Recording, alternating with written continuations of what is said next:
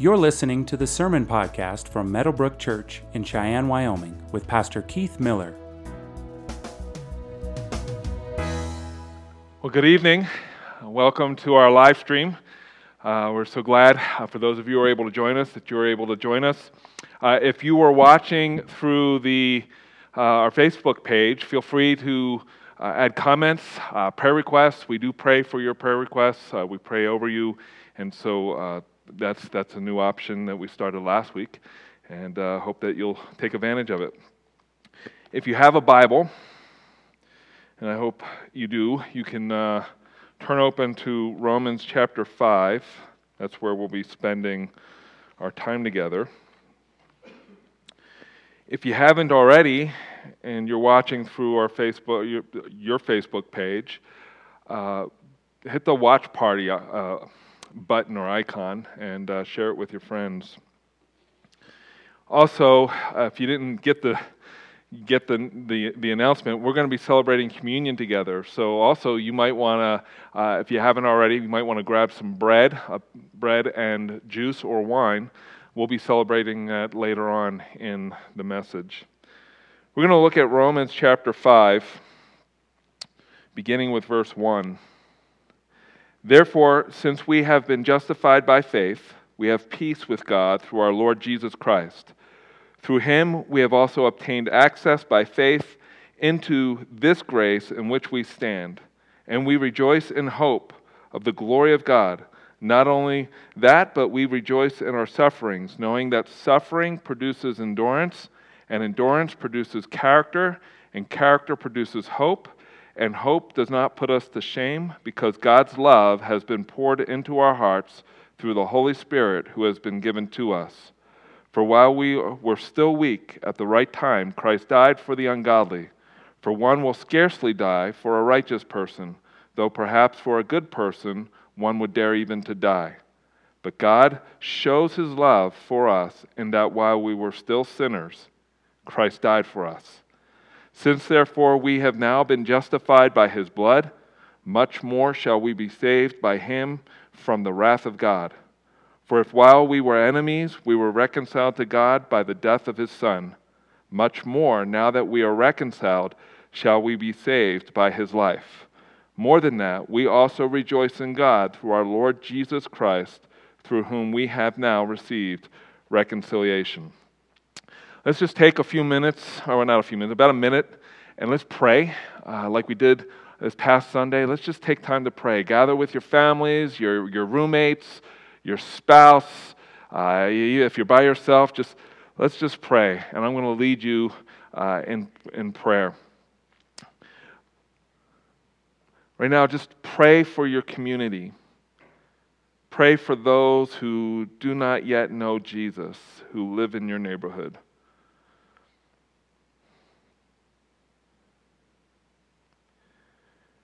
Pray for those in your family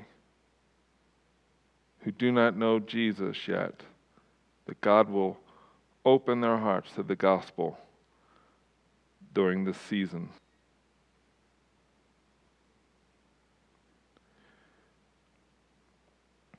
And pray for our country. Pray that during this time of quarantine, this season, under this pandemic, that God would open hearts to the gospel.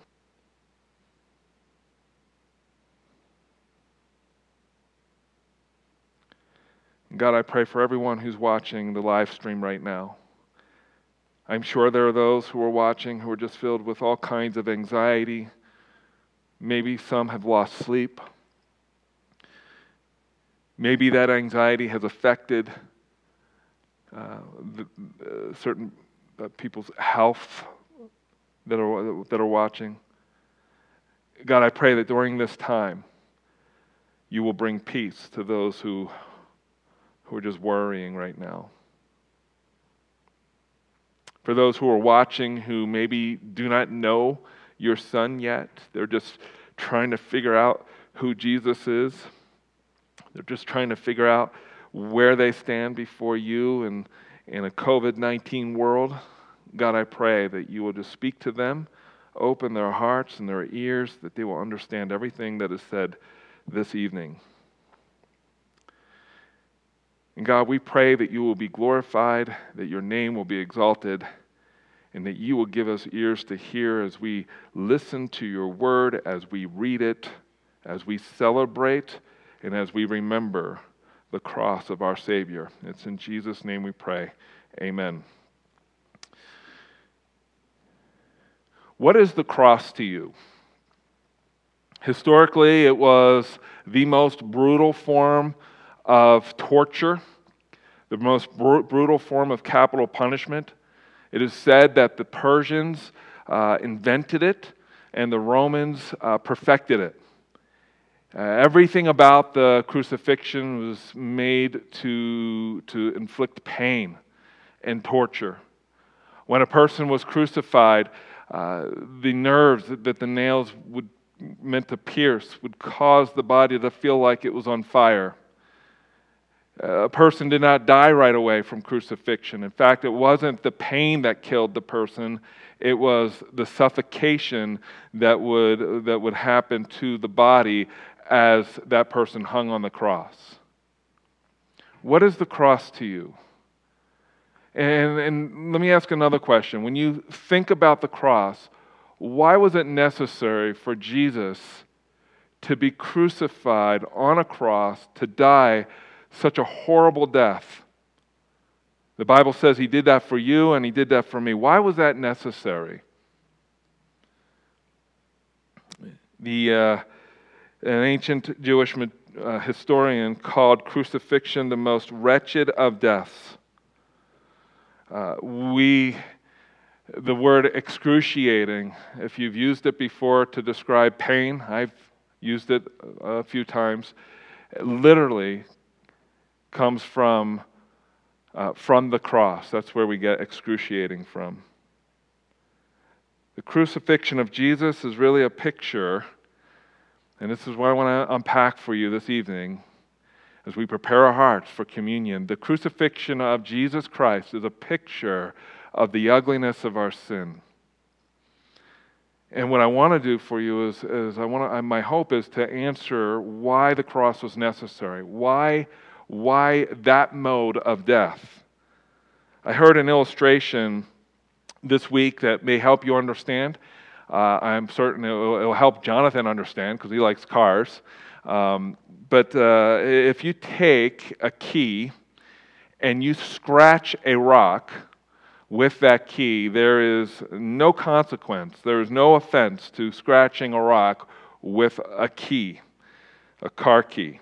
But if you take that same key and scratch, or and you visit a, a, junkyard and you find a dilapidated, broken down car that's of no use, and you take that key and you scratch the car with that key, there is no consequence. There's no offense to doing that, most likely. If you take that same key and you come across the car with over 200,000 miles on it, and it's you know the paint is flaking and it's it's it's functioning, but it uh, looks pretty beat up. And you take that key and you scratch the car. They, there may be some offense, but that's probably about it, if even it's noticed. But what if you took that same key and you found a Ferrari? And you scratched the side of that Ferrari. The Ferrari in the picture, Jonathan actually uh, told me it was worth, it's valued at $3 million.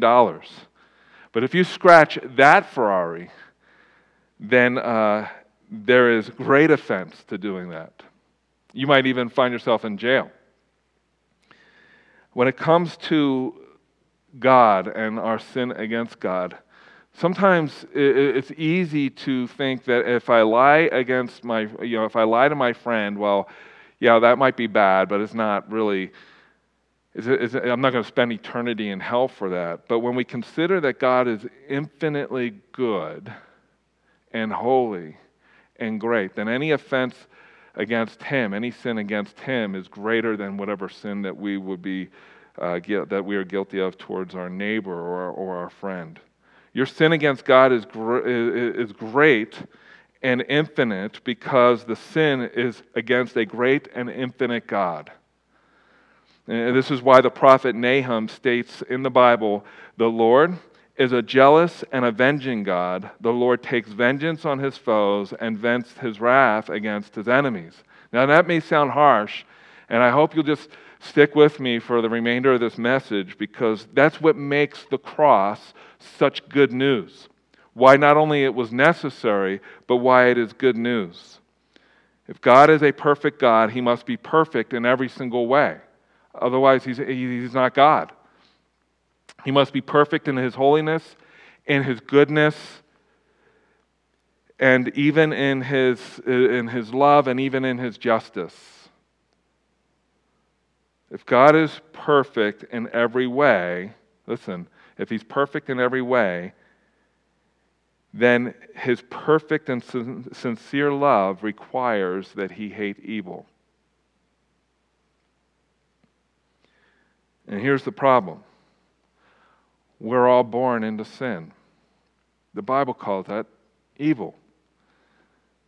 In fact, in Romans chapter 3, maybe you're familiar with it, we read these words, and they're on the screen here None is righteous, no, not one. No one understands. No one seeks for God. That's all of us. In another passage, you can write it down if you're taking notes or look it up sometime. In Ephesians chapter 2, we read these words And you were dead in the trespasses and sins in which you once walked, and were by nature children of wrath like the rest of mankind. That's all of us. One of the most popular Bible verses in the world, I think, is John 3:16. You see it on car, you know, on, on, on boards or you know, cardboard banners or whatever at, at, at uh, football games, and, and most people are familiar with it. But when you think about that verse, when you think about John 3:16, how does that work for you and for me? Uh, consider the verse, and if you're at home, uh, you can read it out loud. For God so loved the world that he gave his only Son, that whoever believes in him should not perish but have eternal life. How does that work for you and for me? That if God's love, if it's perfect, requires him to hate evil, and in this verse it says that it was his love that resulted in him sending his son to die in your place and in my place? The answer to that question is that Jesus became sin for us. That's what the cross represents. See, uh, the evening before Jesus was sentenced to death by crucifixion, he was in a garden. It's the Garden of Gethsemane. It literally means the place of the olive press. And he was praying, not only for his disciples, but he was praying for you. He was praying for me. He was praying about what was going to come. And he, he, he said in that prayer, as he was praying to God, the Father, he prayed, Father, uh, if it is your will, or if it's possible, if it's possible, let this cup, this cup of your wrath, let it pass from me. It's a metaphor that's used in the Old Testament to describe God's judgment, that God's judgment is poured out like a cup full of his wrath. Jesus said, If it's possible, may this cup pass from me, but not my will, your will be done. I, I, it's hard to wrap our minds around everything that was happening in, in, in Jesus' heart and mind in those moments as he prayed in that garden. But think about it. The Bible tells us that he, he was under such great stress that he sweat great drops of blood, which physically can happen when, when the body is under that amount of stress. And as he prayed, the Bible tells us that God sent an angel to minister to him,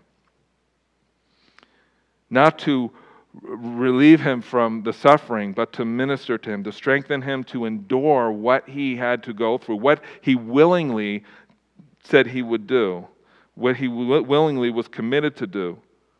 There's another passage, it's not on the screen, but it's in John chapter 10, where Jesus said, for this reason, the Father loves me, because I lay down my life that I may take it up again. No one takes it from me, but I lay it down of my own accord. I have authority to lay it down, and I have authority to take it up again. Meaning, Jesus said, I'm doing this willingly. And I'm doing this for the glory of God the Father, and I'm doing it for the good of mankind. So Jesus willingly laid down his life as the prophets of long ago foretold that he would. Isaiah 53 says, He was oppressed and he was afflicted, yet he opened not his mouth. Like a lamb that is led to the slaughter, and like a sheep that is before its shears is silent, so he opened not his mouth. So in that garden, he was betrayed. He didn't hide from the Roman authorities. He willingly subjected himself to, to the, the authorities, to the Jewish authorities, and then later to the Roman authorities.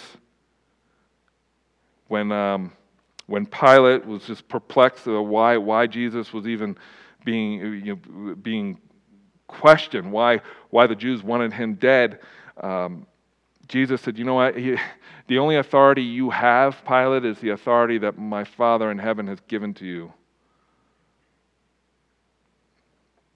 in uh, Acts chapter 2, Peter was preaching a sermon and he said, You know, this Jesus was delivered up by the predetermined plan of God, but he was delivered into the hands of lawless men. That God was able to take this great evil, this, mo- this evil motive of the people, and use it for our good and his glory. You know, this is the reason why we call Friday, the Friday of Holy Week, this is Holy Week, the Friday of Holy Week, we call it Good Friday, and it's for this reason. Jesus willingly died for you and died for me. That on that cross, he paid it all, and all to him we owe. Sin had left a crimson stain, but he washed us white as snow. So there are three things that I want to just share with you as we prepare our hearts for, for celebrating communion together, breaking bread together, uh, and, and, and celebrating the, the cup together. And the first is this that Jesus died so that we could have the peace of God. That's what we see here in Romans chapter 5. Jesus died so that we can have the peace of God. The cross was necessary so that we can ha- have peace with God. The Bible tells us that from the moment of birth, we're born, we're, we're born sinners. We're born separated from God. We're born alienated from God. And our greatest need is not a cure for the coronavirus. Our greatest need is to have peace with God. The word that the Bible or the Hebrew language uses for this kind of peace is shalom. It's the kind of peace that's only possible if, if you have a relationship with God or where the presence of God is. Our world is under a curse, friends. I mean, that's why we have a pandemic today, where our world is under a curse. It's the reason why there are hurricanes, there are, it's the reason why there are tsunamis, and it is the reason why there are pandemics.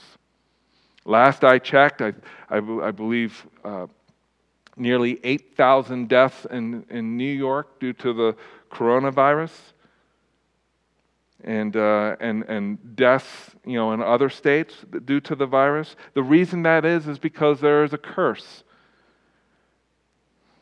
that we're under, that this world is under.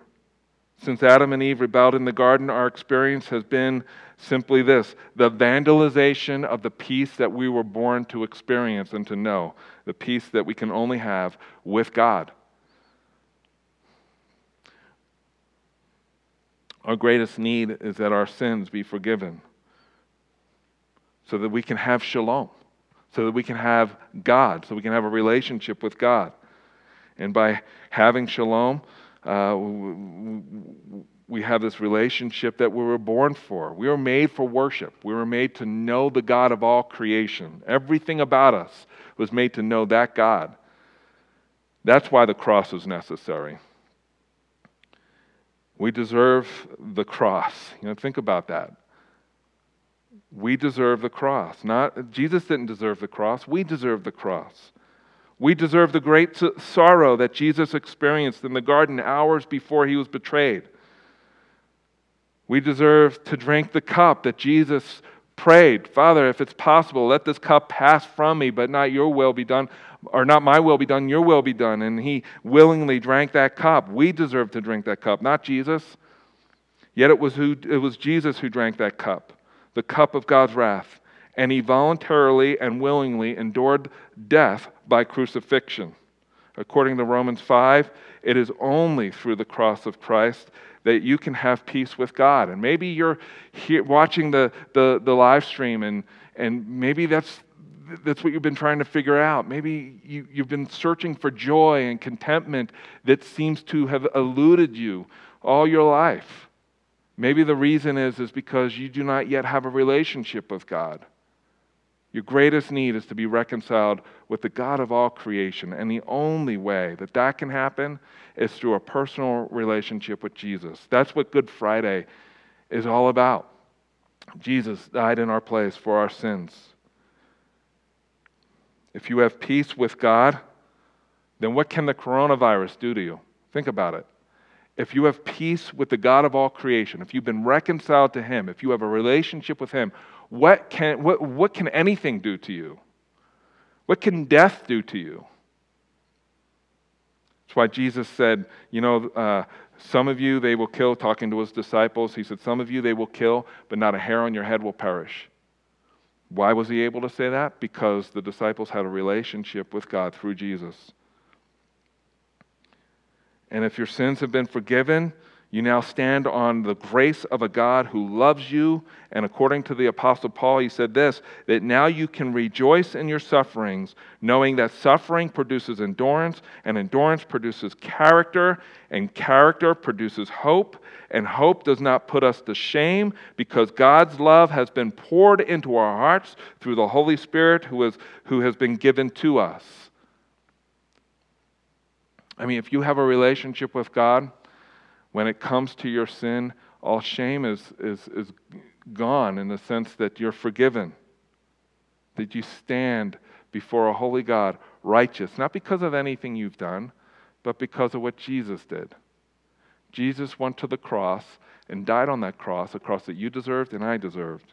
That's, that's the first thing that we see in Romans chapter 5, that Jesus died so that we could have peace with God. The second thing, uh, the second reason why the cross was necessary is that Jesus died so that we could know the love of God.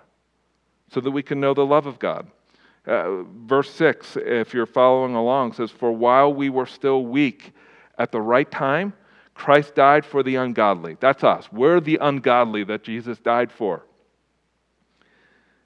Jesus died so that we could know the love of God. Not just know with our minds, but know in our hearts, experientially know. To know Him with, with all that we are. There's this uh, Greek word that's used in Philippians and other places in the Bible. It's the word gnosko. It sounds like an Italian word to me, anyway. And uh, it's an experiential knowledge. It's a, in, the, in the Greek version of the Old Testament, it's the word that's used to describe uh, Abraham when he knew Sarah in a marital sense. Uh, it was an experiential knowledge, not just a head knowledge. And, uh, and, and, the kind of love that Jesus died for us to know was, to, to it was an experiential knowledge uh, of what it meant to, what it means to be a son or a daughter of the living God. Jesus died so that we can know the love of God. He died for people like you, and He died for people like me. He died so that we could know the love of God instead of the wrath of God. Jesus endured our hell so that we could one day enter His heaven.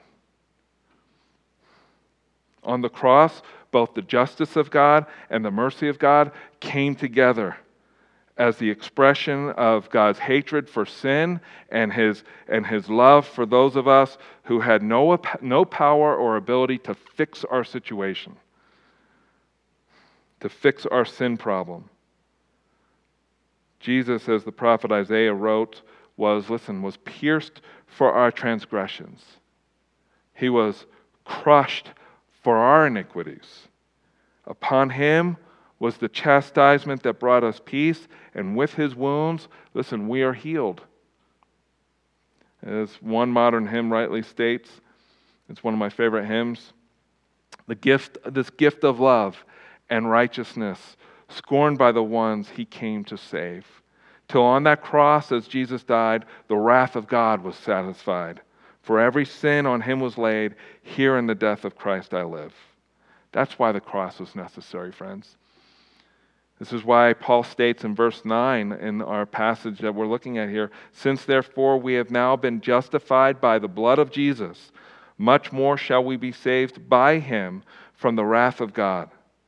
And later in Romans chapter 8, Paul wrote, in light of the great love that God uh, ex, you know, expressed in the, in the slaughtering of Jesus, this is true of us. He says this in Romans chapter 8, verse 31 What then shall we say to these things?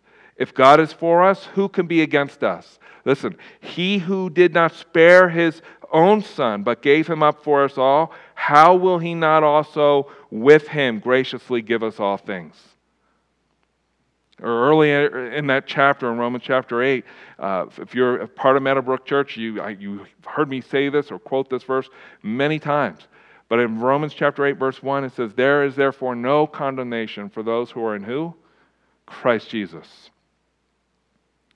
Jesus died so that we can know the unfailing love of a God we were born to worship. And then, thirdly and finally, Jesus died so that we could experience the friendship of God. Jesus died so that we can experience the friendship of God. Look at verses 10 through 11. For if while we were enemies, we were reconciled to God by the death of his Son, much more, now that we are reconciled, shall we be saved by his life. This is a really, that's a loaded verse, and we don't have the time to unpack the whole verse uh, this evening, but think about what that is saying. For while, for if while we were enemies, at one time in our life, we were enemies of God, positionally, You've, used, you've heard me use this uh, illustration. We run from, from God like a thief runs from a cop. That's, that's who we are in our nature. And it was God who came looking for us.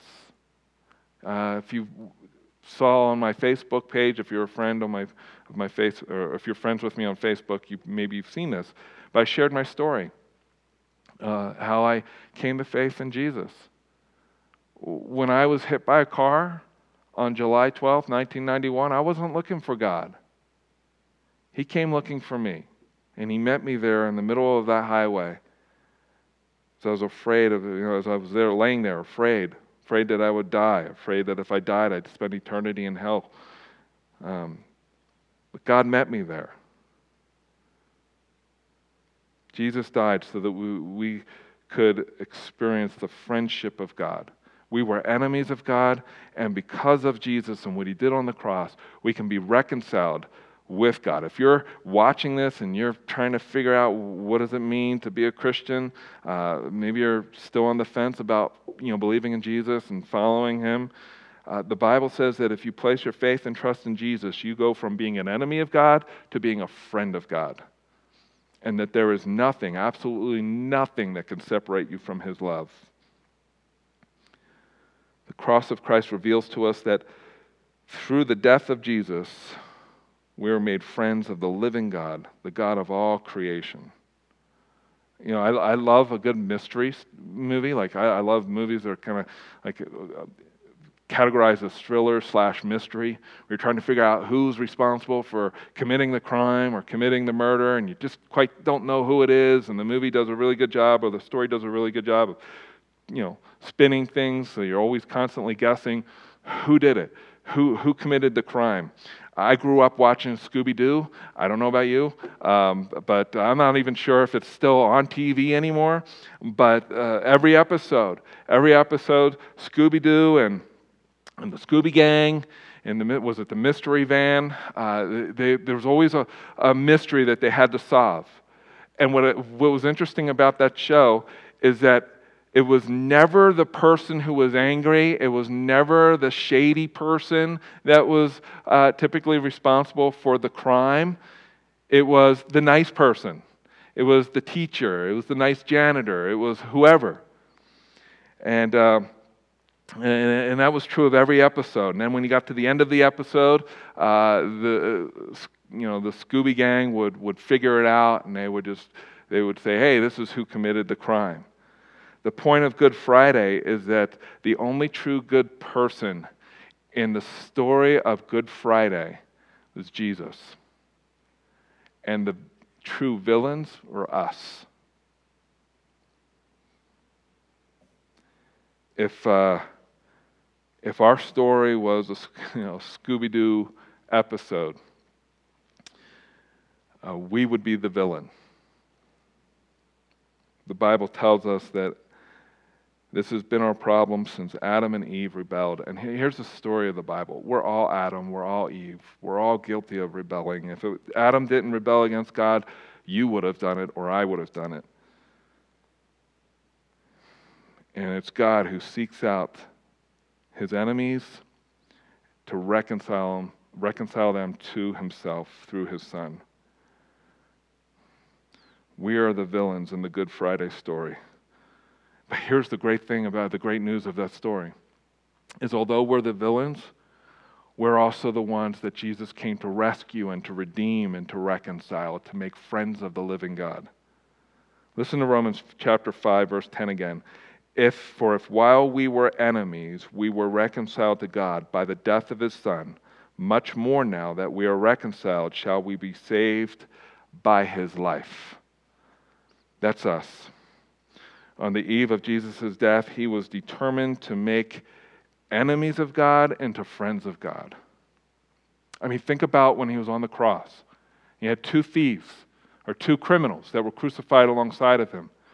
And, and, and if you read carefully, what you'll read is that they both started off mocking him, along with everybody that was watching, except for his mother and a few other people that revered him. Everybody was mocking Jesus while he hung naked on a cross, suffering and dying. And the two, the two criminals who deserved what they, what they got, the, the crucif- death by crucifixion, also mocked him. And, uh, and through the course of this dialogue or this time that Jesus hung on the cross, one of the criminals said, Jesus, remember me when you get to paradise. And what happened? Jesus said to him, I tell you the truth today, you will be with me in paradise.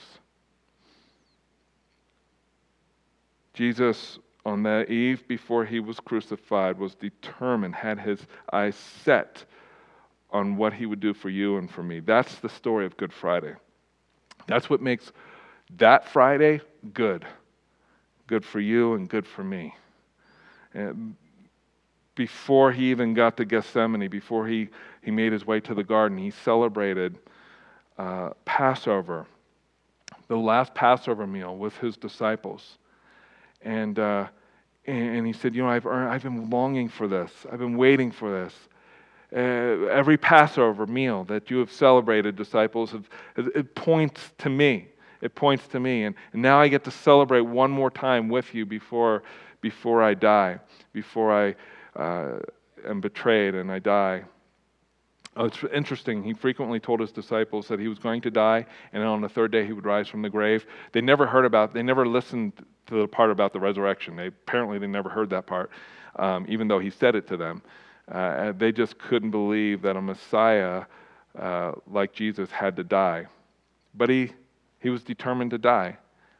And uh, the reason why he celebrated the Passover with them is he wanted them to remember what the Passover symbolized that the Lamb of God would need to be broken and pierced and to have his blood shed on their account so that they can be not just friends of God, so that they can know the love of God, not just to know the love of God, so they can also have the peace of God. And so, what I invite you to do in this moment is just to get the bread, whatever, uh, whatever bread you gathered for your family in your room, wherever you're watching this live stream, get that bread and get the cup and, and bring it into uh, in the midst of your group. And I want you to take the bread and and just you know whoever's who has it, I'm, I'm hoping you washed your hands. um, whoever uh, you are that's holding it, just just hold it for a second. Jesus picked up the bread and, and he said, this, this is my body. This is my body that's going to be broken for you. And every time you gather together, I want you to remember what I'm about to do on your behalf. So as you get the bread, I want you to take, a, you know, take the bread and pass it around to your family members, your roommates, whoever it is that you're gathered with, if it's just by yourself, take the bread. And, and as you contemplate all that the cross means for you and for me. I want you to take the bread and let's eat together.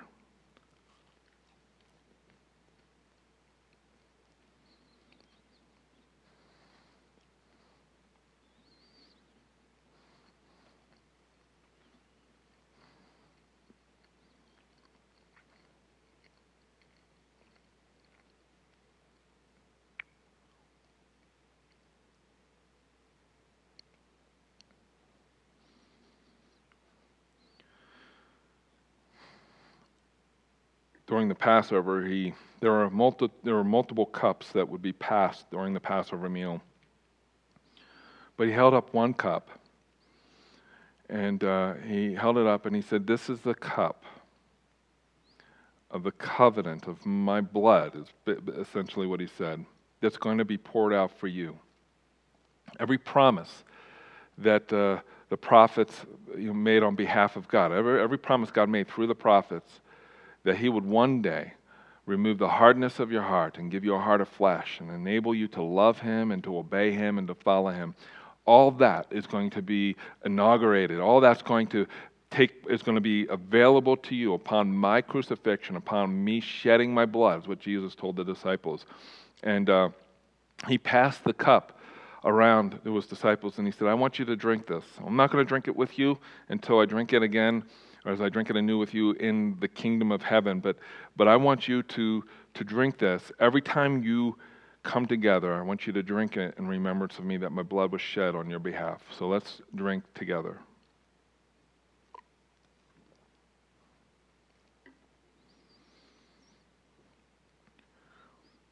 The story of Good Friday, the good news of Good Friday is that there is no condemnation for those of us, for you and for me, whose faith and trust is in Jesus Christ. That's what the cross symbolizes. The reason why Jesus died the death that he died was because our sin is great. And, and the hope of the gospel is that uh, not only did he, did he die for your sins and for mine, but on the third day, he rose from the grave. And that's this coming Sunday. We're going to talk about that. We're going to unpack that together. Let me pray. Father, thank you so much for the good news of the gospel. Thank you, God, that, that through the cross of Christ, we can have your peace, the peace that we were born for, the peace that we were born to know. Through the cross of Christ, we can know the love of you, Father, that we were made to know. Even though we're enemies, even though we were enemies of you, even though we were running from you, you sought us out, you found us. And you, through, through the gospel of Jesus Christ, you made us your own.